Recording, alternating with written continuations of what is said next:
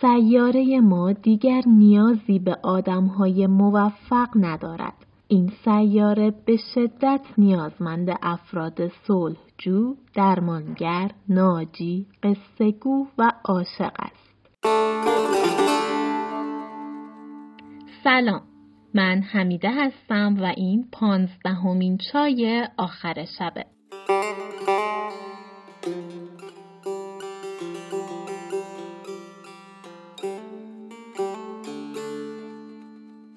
امیدوارم که حالتون خوب باشه و از اینکه در این لحظه چای آخر شب رو برای شنیدن انتخاب کردید صمیمانه ممنونم.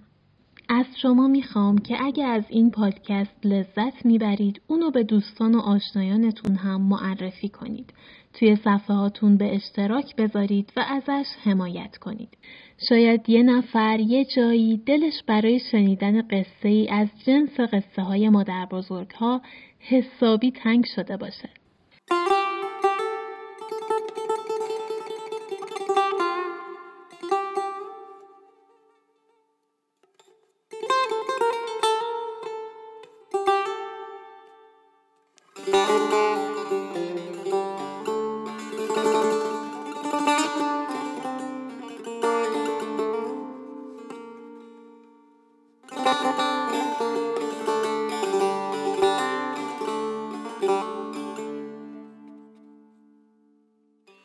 من از بین نیازمندی های جهان به گفته دالای لاما قصه گو بودنش رو انتخاب کردم و می‌خوام به بخشی از زمانهای آخر شبتون رنگ و بوی دیگه ای بدم و براتون یه قصه قدیمی اصیل ایرانی رو تعریف کنم.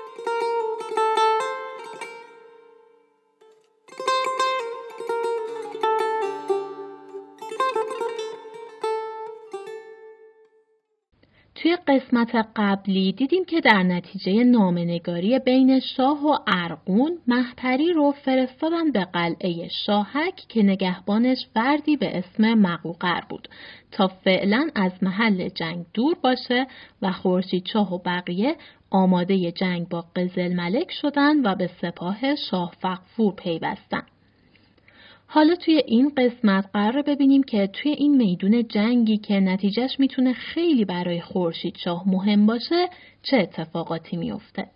ضمنا مهران وزیر هم هنوز با قزل ملک پنهانی در ارتباطه و بهش نامه می نویسه. داستان اون جایی تموم شد که خورشید شاه داشت با محپری که برخلاف میلش می‌خواستن بفرستنش به قلعه شاهک خداحافظی می‌کرد بریم تا ادامه داستان رو براتون بخونم.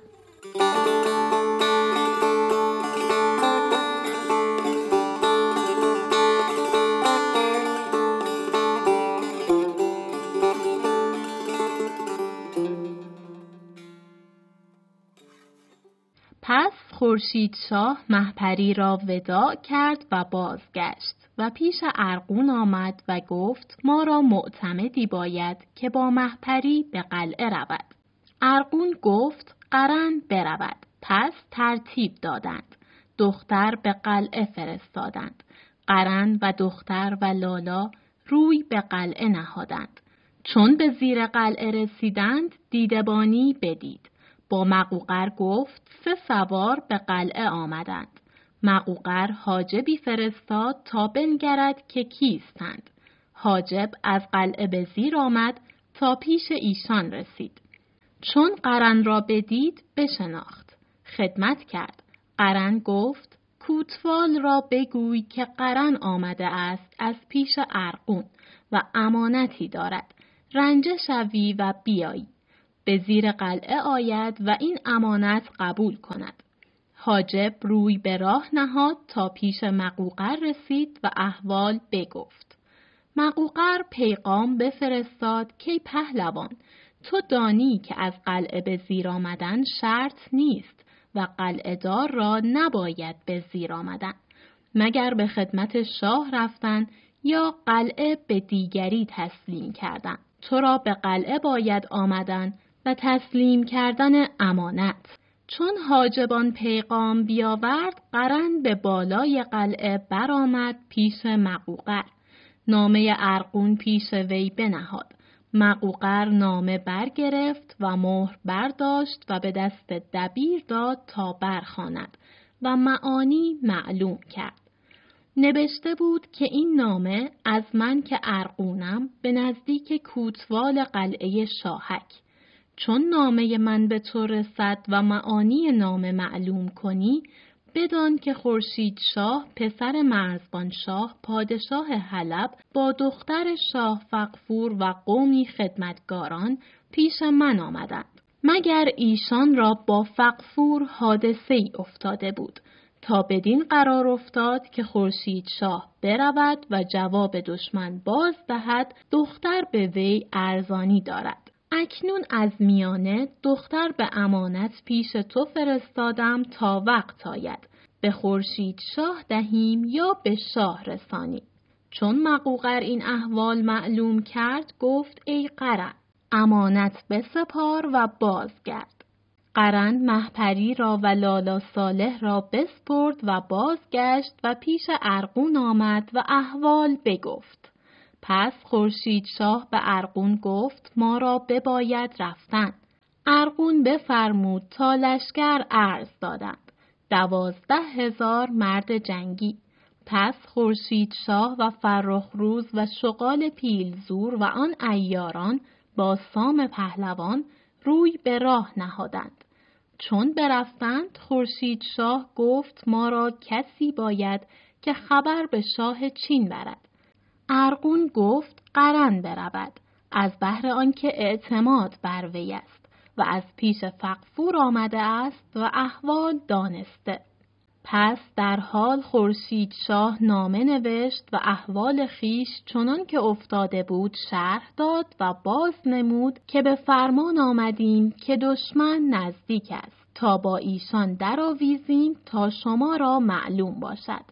با منشوری که شاه فقفور فرستاده بود به دست قرن داد و از پیش بفرستاد قرن پیش می رفت و خورشید شاه با سپاه و دیگران از قفای وی روی به لشکرگاه نهادند.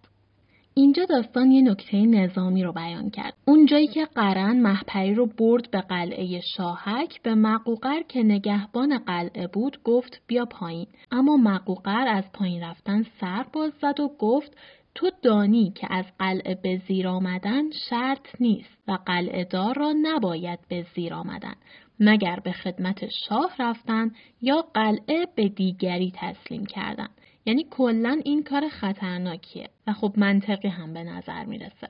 بعد توی اون نامه‌ای که ارقون نوشته بود برای مقوقر که اوضاع و احوال رو تعریف کنه یه جاش نوشته بود مگر ایشان را با فقفور حادثه ای افتاده بود.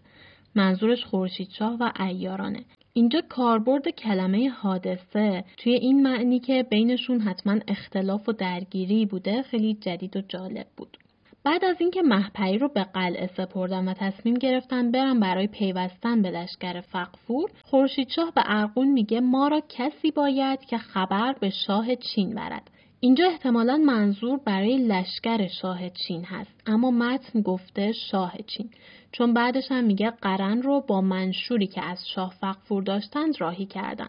منشور هم یعنی حکم و فرمان پادشاه که اجرا کردنش لازمه. حالا دیگه خورشید شاه رسما داره میره به جنگ قزل ملک. اونم همش به خاطر حیله و کینه مهران وزیر که کارو براش به اینجا رسونده.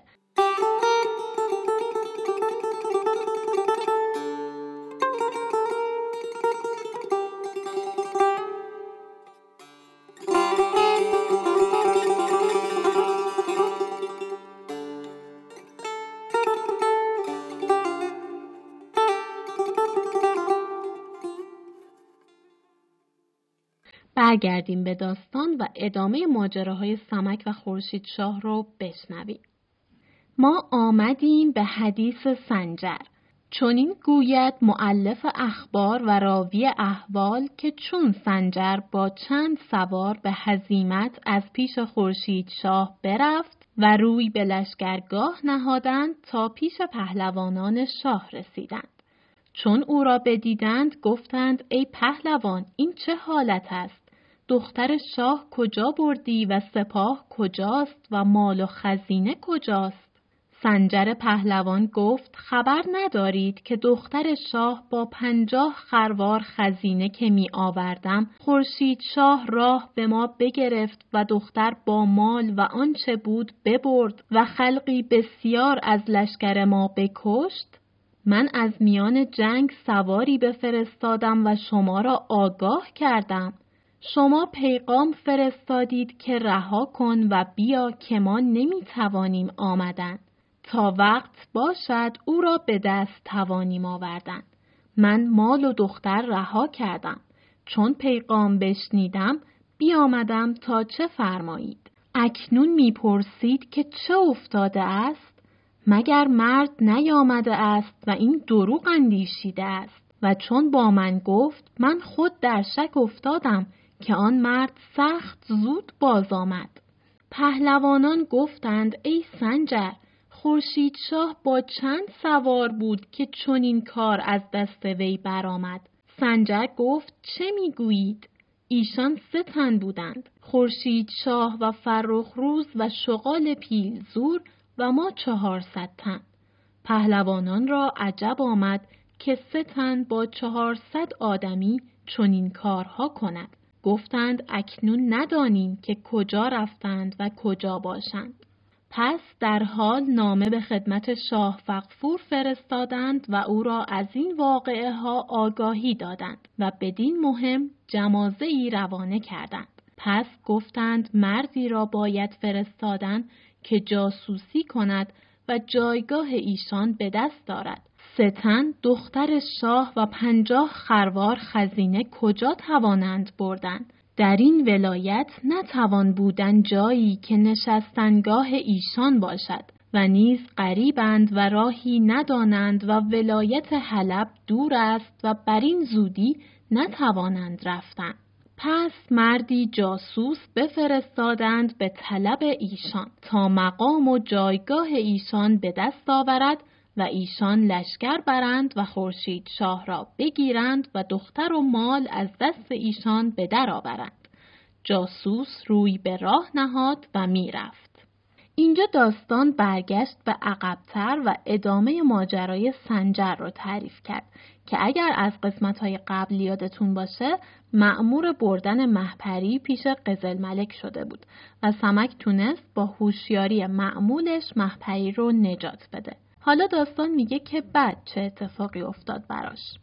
کلمه نشستنگاه رو اینجا به کار برده. در این ولایت جایی نباشد که نشستنگاه ایشان باشد. منظورش اینه که توی این ولایت جایی برای اونا وجود نداره چون همه میشناسنشون که چی کار کردن.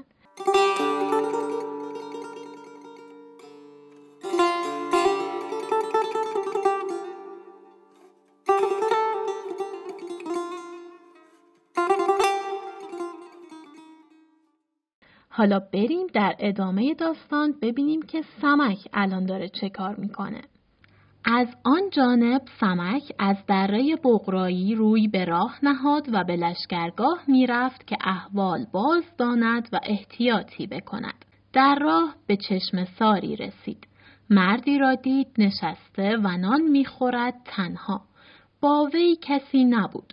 سمک با خود گفت شک نکنم که این مرد جاسوس است و طلبکار ماست. مرا با وی چه کار است؟ از دست وی چه خیزد؟ پیش وی رفت و سلام کرد و بنشست و هیچ سخن نگفت. آن مرد گفت از کجا می آیی و به کجا خواهی رفت؟ سمک گفت مردی خدمتگارم و با دختر فقفور همراه بودم. چون خورشید شاه به لشکرگاه ما رسید و قومی بسیار از ما بکشت دختر شاه ببردند و لشکر به هزیمت شدند. من رنجور بودم. اکنون به لشکرگاه می‌روم و راه نمی‌دانم که چگونه می باید رفتن. آن مرد گفت بر این راه میرو تا به لشکرگاه. سمک گفت تو کجا می روی؟ آن مرد گفت مرا به طلب خورشید شاه فرستاده اند تا بدانم که مال و دختر کجا برده است. بازگردم و بگویم تا لشکر دنبال وی بروند و باز ستانند. این بگفتند و هر یکی از جانبی برفتند. از آن جانب چون خورشید شاه از در روی به لشکرگاه نهاد قرن از پیش برفت. چون خبر به لشکرگاه رسید که قرن به رسولی می آید، لشکر استقبال کردند و او را به حرمت درآوردند و شیرویه که پیشرو سپاه بود بارگاه ساخت. پهلوانان را خبر کردند.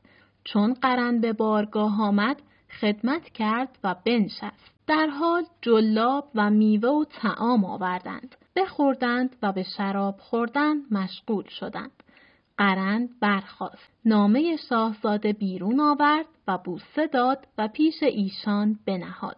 شیروی نامه برداشت و بر دست وزیر داد تا برخاند و احوال معلوم کرد. در آن نگاه کردند. همگان گفتند ما همه خدمتگارانیم و خورشید شاه فرمانده است. اکنون کجاست؟ قرن گفت فردا برسد. ارقون و سام در خدمت وی با لشکری بسیار. ایشان به استقبال رفتند. قلبه در لشکرگاه افتاد. از قضا جاسوس قزل ملک آنجا بود. بشنید. روی به راه نهاد. پیش قزل ملک آمد و احوال به شرح بگفت. قزل ملک چون بشنید دلتنگ شد. اندیشه می کرد. قطران از در بارگاه درآمد. خدمت کرد. قزل ملک را دید خشمناک. گفت ای پهلوان مهران وزیر دیدی که چه کرد؟ ما را بفریفت و به دست تیغ باز داد. قطران گفت ای شاهزاده مهران دروغ نگفت به دلیل آنکه سهرگاه زن وی با دو دختر رسیدند پس نامه به دست وی داد قزل ملک احوال معلوم کرد و بشنید که دختر به قلعه شاهک است. گفت اکنون ما را تدبیر جنگ می باید کردن. بفرمود تا زن وزیر را با دختران در جایی نیکو فرود آوردند از آن جانب چون شیرویه و سنجر و سمور و سیاهگیل و کرمون با پنج هزار سوار به استقبال خورشید شاه آمدند چون چتر خورشید شاه برسید جمله پیاده گشتند. خدمت کنان می آمدند و فرخ روز ایستاده. بیامدند و رکاب شاهزاده بوسه دادند و دست فرخ روز بوسه دادند. بارگاه خورشید شاه زدند. خورشید شاه پیاده گشت و به بالای تخت برآمد. فرخ روز بالای سر وی ایستاده. همگنان به خدمت ایستادند. در وی نگاه می کردند. آن فر پادشاهی از وی تافت. دعا می کردند و عذر می خواستند. این شخصیت قطران که اینجا داستان اسمش اومد از پهلوونهای مهم قزل ملکه یه جای دیگه هم اسمش به همراه قطور اومده بود. انگار که دوتا برادرن. و شباهت اسمهاشون قطران و قطور منو یاد الیان و الیار که اول داستان در خدمت خورشید شاه بودن میندازه. نقشه مهران هم انگار داره خوب پیش میره چون هم فقفور به نقشش اعتماد کرده و هم قزل ملک یه جورایی هوای هر دو طرف رو داره. وقتی شاهزاده و بقیه رسیدن به سپاه شاه صحنه جالبی بود. خدمتکنان بیامدند و رکاب شاهزاده بوسه دادند و دست فرخ روز بوسه دادند. انگار اینکه کجا رو بوسه بدن به مقام اون شخص ربط مستقیم داره. خلاصه داستان به جایی رسیده که به دستور شاه همه سپاه دارن به خورشید شاه احترام می‌ذارن.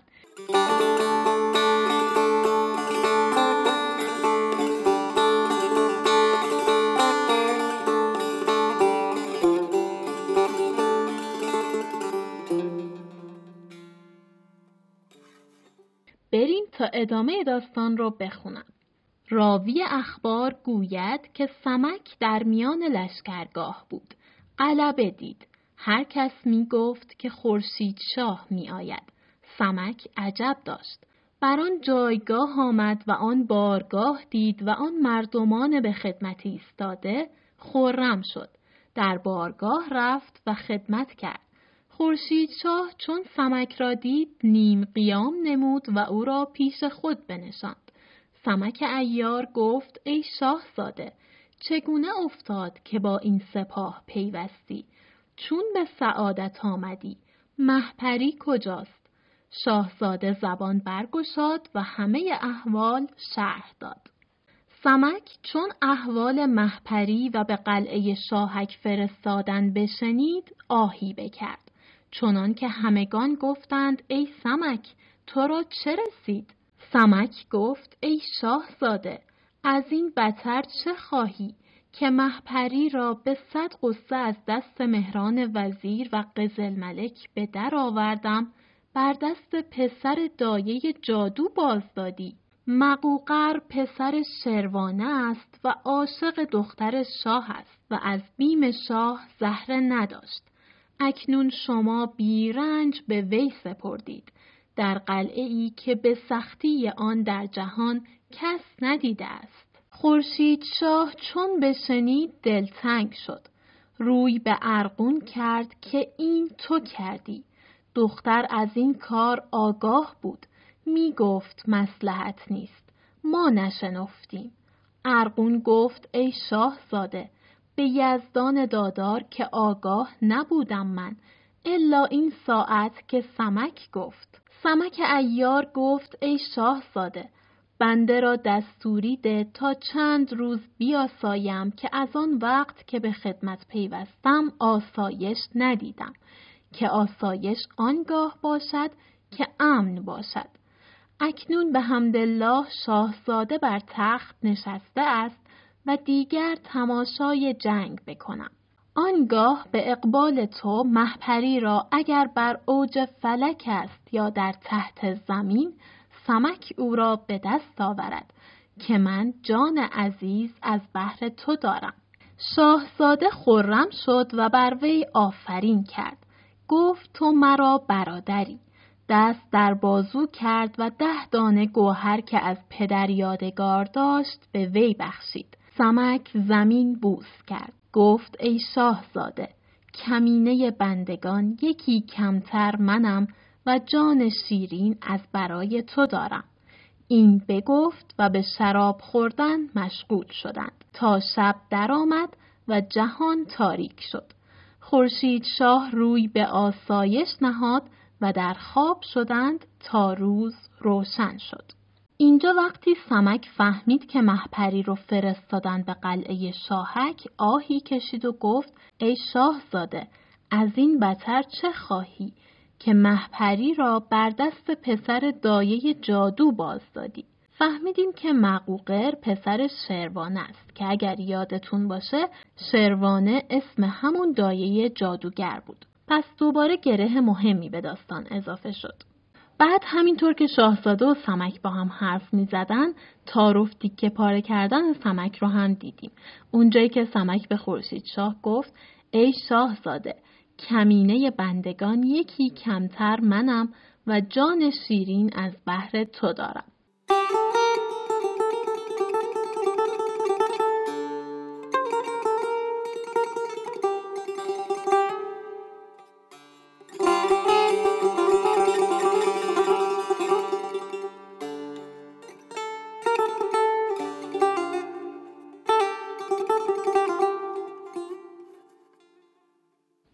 حالا بریم ادامه داستان رو بشنویم که این جنگ مهم قرار شروع بشه. ببینیم که چطور اتفاق میافته.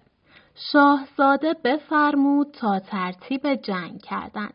بانگ کوس و بوق برآمد، سواران در میان آهن و پولاد پنهان شدند و روی به میدان نهادند. از آن جانب قزل ملک چون آواز کوس بشنید بفرمود تا عزم میدان کردند. از هر دو جانب صف برکشیدند. اول پیادگان روی به جنگ نهادند. از آن خورشید شاه دو هزار پیاده پیش روی ایشان سمک ایار و از آن جانب مقدار سه هزار پیاده در هم افتادند. مقدار دیویست مرد از هر دو جانب به هلاک آمدند. نقیبان لشکر درآمدند. گفتند نوبت سواران است. شما بیاسایید. ایشان بازگشتند. از جانب خورشید شاه فرخ روز اسب در میدان جهانید. بر اسبی سوار گشته که از باد سبق برده بود با آلات رزم آراسته فرخ روز با جمله سلیح ناورد کرد و مرد خواست.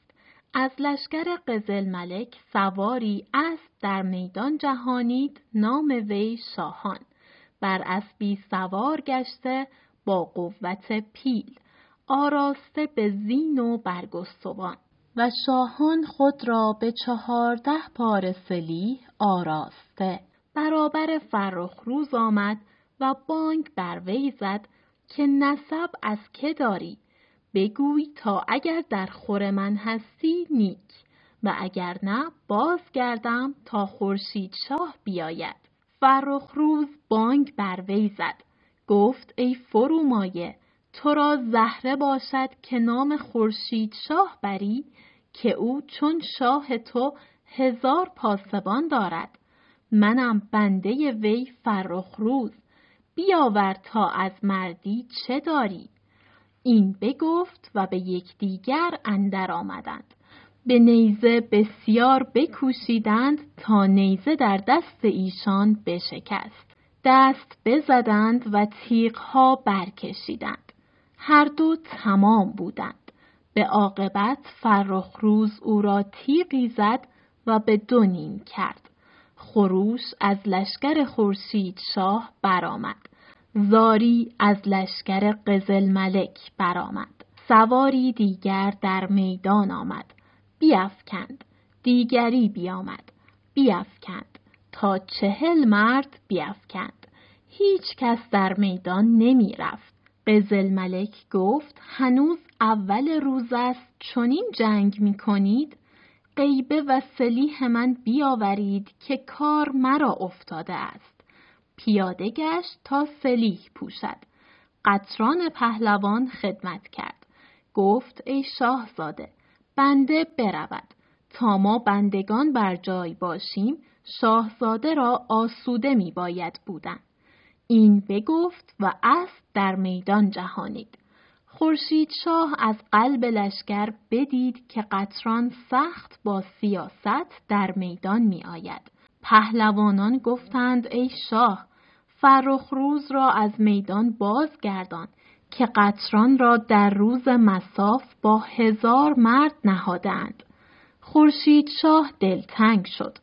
گفت اگر او را بازگردانم لشکر ما دل شکسته شوند. ایشان گویند بترسید. اگر او را بگذارم ترسم که رنجی به وی رسد. سمک در پیش انان خورشید شاه ایستاده بود. خدمت کرد. گفت ای شاهزاده بنده رها نکند که ایشان جنگ کنند. این بگفت و به تک خواست و پیش قطران باز آمد. گفت چون تو مردی که با بیست هزار مرد نهاده اند روا باشد که با کودکی برابری کنی خاصه که چهل مرد افکنده باشد اگرچه این معنی زیان ندارد اما با تو پسندیده نباشد قطران گفت ای جوان نام تو چیست که خوش سخن می‌گویی گفت ای پهلوان نام من سمک ایار است قطران گفت ای جوان مرد از بحر دل تو جنگ نکنم. این بگفتند و بازگشتند. تبل آسایش بزدند. هر دو سپاه روی به آسایش و آرام نهادند. همه بر فرخ روز آفرین می کردند. اینجا توصیف صحنه جنگ و کوری خوندن پهلوونا برای هم خیلی شبیه صحنه های رزمی شاهنامه بود. توی این داستان همه موضوعات از روابط اجتماعی، فنون جنگی، سیاستهای پادشاهی تا روابط عاشقانه و اصل قصه که جوانمردی و ایاریه پیدا میشه. و این خوندن داستان رو برای من خیلی لذت بخش می‌کنه. داستان میگه فرخ روز بر اسبی سوار گشته که از باد سبق برده بود. سبق بردن یعنی پیشی گرفتن. با مبالغه داره میگه که سرعت اسب از باد هم حتی بیشتر بوده. یه جای دیگه توی متن میگه فرخروز با جمله سلیح ناورد کرد و مرد خواست. ناورد کردن یعنی جولان دادن قبل از پیکار. یعنی فرخروز با همه نوع سلاحی که داشت حسابی توی میدون جنگ خودنمایی کرد. کلمه برگستوان هم پوشش مخصوص اسبه که به عنوان زره موقع جنگ تنش می‌کردن یا روش مینداختن. اونجای داستان هم که خورشید شاه میگه اگر او را بازگردانم لشکر ما دل شکسته شوند کاربرد کلمه دل شکسته جالب بود که توی یه صحنه جنگی استفاده شده. خلاصه سمک نذاشت که فرخ روز امروز با قطران بجنگه.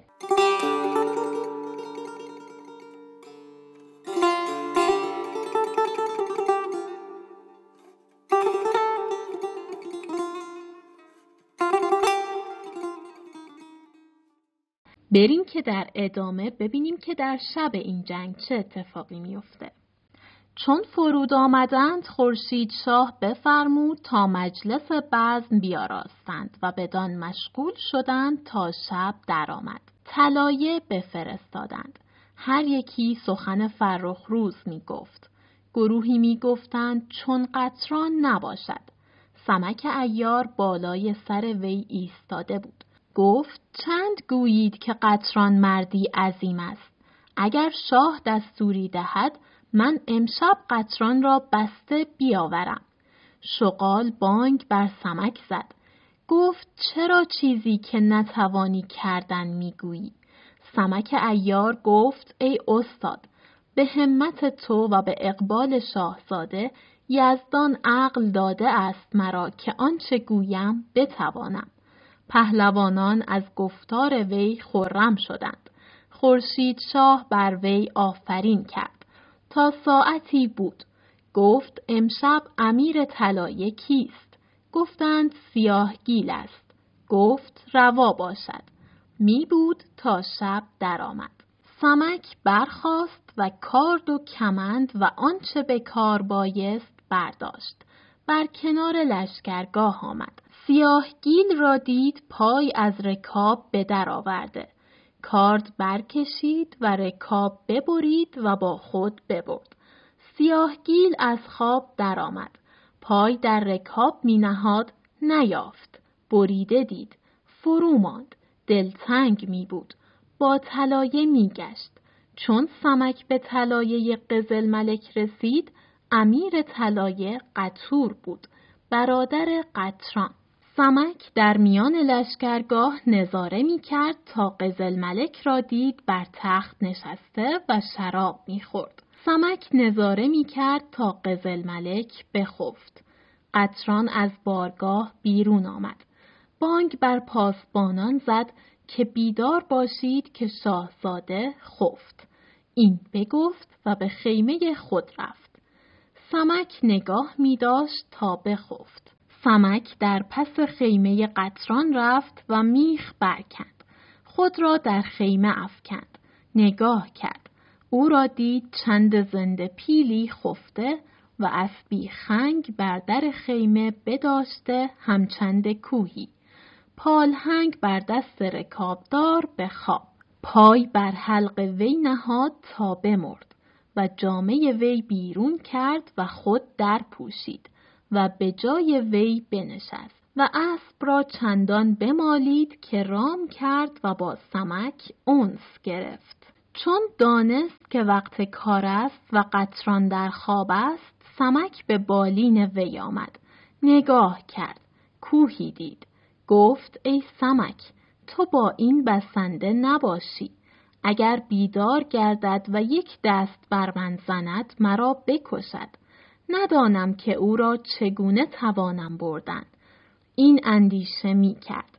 کمند از میان بگشاد و هر دو پای قطران ساکن ببست و بر گوشه تخت استوار ببست. به بالین وی آمد و دستهای وی به کمند بر گوشه تخت بست. پس کارد برکشید و بر سینه قطران نشست. قطران بیدار گشت. اگرچه مست بود خواست که باز نشیند. خود را بسته دید. نتوانست. یکی را دید بر سینه وی نشسته و کارد برکشیده. قطران گفت تو کیستی؟ سمک گفت ای نادان مرا نمی‌شناسی؟ منم سمک ایار. اگر سخنگویی تو را بکشم قطران دم در کشید سمک ایار گویی کرده بود از عدیم به روغن نرم کرده در دهان وی نهاد و باز بست محکم. چنان که سخن نتوانست گفت. و هر چهار دست و پای قطران به استادی در بست استوار.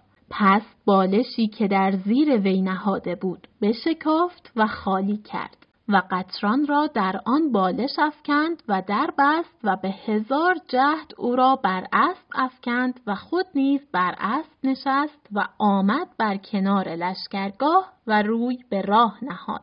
حق تعالی تقدیر کرد که اسب قطران ایقر بود.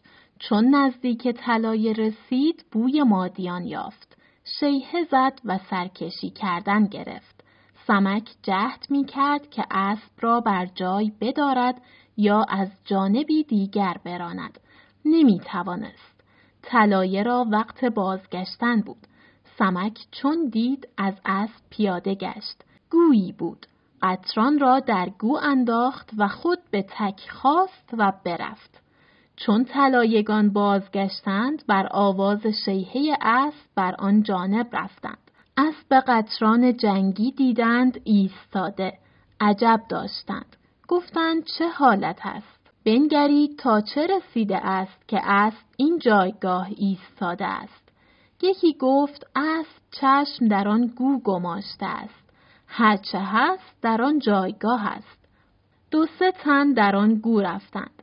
بالشی دیدند افتاده. گفتند دزدی چیزی داشت. چون ما را بدید بینداخت و برفت. قومی گفتند پس این اسب از کجا آمد؟ مگر اسب را نیز بخواست بردن؟ چون خواستند که بالش برگیرند گران بود. بگشادند. قطران پهلوان را دیدند. فریاد برآوردند و از آن کار غمناک شدند. قطور در بالین برادر آمد و او را بگشاد. هیچ کس زهره نداشت که از وی باز پرسد که چگونه افتاد. قطران نیز نگفت. سوار گشت و به لشکرگاه آمد. قطران دلتنگ بود. روز دیگر بامداد بفرمود تا کوس حربی بزدند که من امروز کاری کنم با ایشان که تا جهان باشد از آن بازگویند. اینجا وقتی سمک میره سراغ قطران وقتی داخل خیمه شد متن میگه او را دید چند زنده پیلی خفته و اسبی خنگ بر در خیمه بداشته همچند کوهی پالهنگ بر دست رکابدار به خواب. پس این آقای قطران حسابی درشت هیکل و قوی هم بوده. به همین دلیل همه ازش میترسیدن. چند زنده پیلی یعنی هیکلش با مبالغه با یک فیل زنده برابری می‌کرده. اسب خنگ هم به معنی اسب سفیده. همچند کوهی یعنی اسبش هم مثل یک کوه محکم و قوی بوده. و پالهنگ که به معنی افسار و ریسمان اسبه در دست رکابدار به خواب. رکابدار هم یعنی کسی که مراقب اسب بوده و ریسمانش رو در دست داشته. حالا ظاهرا این رکابدار خوابش برده بوده. سمک وقتی بالای سر قطران بود با خودش میگه ای سمک تو با این بسنده نباشی. اگر بیدار گردد و یک دست بر من زند مرا بکشد. اینجا می‌فهمه که نقشش در واقع زیاد کامل نبوده.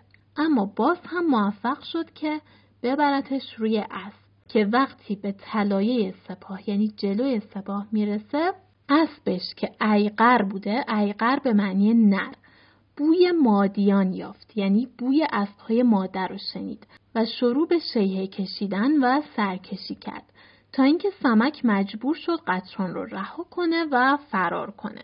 اما با اینکه سمک نتونست نقشش رو به نتیجه برسونه تونسته بود مهره اصلی لشکر دشمن رو حسابی تحقیر کنه. وقتی قطران رو پیدا کردن متن میگه هیچ کس زهره نداشت که از وی باز پرسد که چگونه افتاد. قطران هم تو فکر بود که کاری کند با ایشان که تا جهان باشد از آن بازگویند.